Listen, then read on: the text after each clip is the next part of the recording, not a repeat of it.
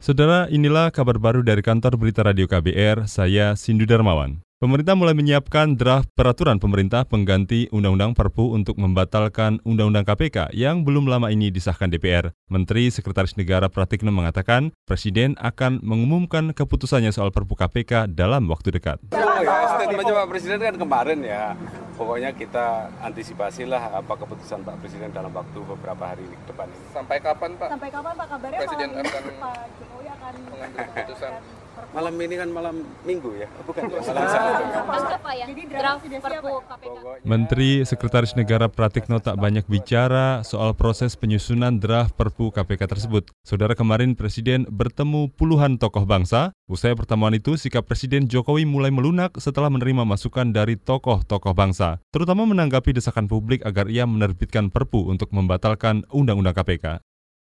Ketua Dewan Perwakilan Rakyat DPR Bambang Susatyo menduga timah panas yang ditembakkan ke mahasiswa di Kendari, Sulawesi Tenggara bukan berasal dari kepolisian. Namun, menurutnya, jika pelaku penembakan benar kepolisian, ia meminta tetap dihukum secara tegas. peluru tajam saya sudah cek ke pihak kepolisian ke Mabes Polri bahwa mereka menyampaikan itu tidak benar kalau ada peluru tajam dari dari petugas kepolisian karena jauh-jauh hari Kapolri sudah mengingatkan sudah memperingatkan tidak boleh ada yang menggunakan eh, peluru tajam. Jadi itu harus dijelas siap peluru tajam itu berasal dari mana. Kalau memang itu diduga ditembus peluru. Bambang Susatyo mendesak Kapolri Tito Karnavian mengusut tuntas pelaku penembakan mahasiswa yang tewas saat demo. Sebelumnya seorang mahasiswa diduga tewas ditembak saat melakukan aksi di depan gedung DPRD Sulawesi Tenggara kemarin. Mahasiswa tersebut adalah Muhammad Randi yang berasal dari Universitas Halu Oleo Kendari. Badan Eksekutif Mahasiswa Universitas Negeri Semarang mengecam keputusan Menristek Dikti yang mengancam memberi sanksi rektor yang mahasiswanya terlibat aksi penolakan RKUHP. Presiden BEM UNES, Saiful Mujab menyatakan keputusan yang diambil Menristek merupakan kemunduran dalam demokrasi. Tentu ini akan kita konsolidasikan termasuk kita akan kaji bersama di teman-teman di nasional supaya hal-hal Presiden BEM UNES Saiful Mujab menilai demonstrasi, maksud kami demonstrasi, merupakan tindakan yang sah secara konstitusional.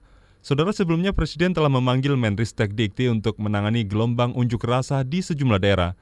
Menristek pun merespons dengan mengancam memberi sanksi kepada rektor yang mahasiswanya terlibat aksi penolakan sejumlah rancangan undang-undang.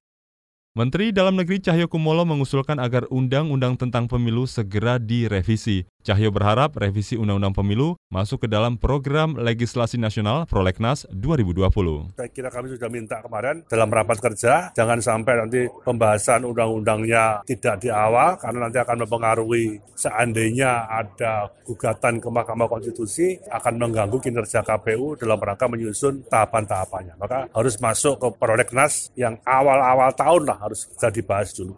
Karena masih banyak, karena tahun depan sudah mulai pilkada, ada 270 daerah yang pilkada. Menteri Dalam Negeri Cahyo Kumolo merinci sejumlah pasal yang perlu direvisi, di antaranya pengkajian ulang pilkada serentak. Selain itu, poin lain yang perlu ditelaah adalah terkait aturan pelaksanaan kampanye.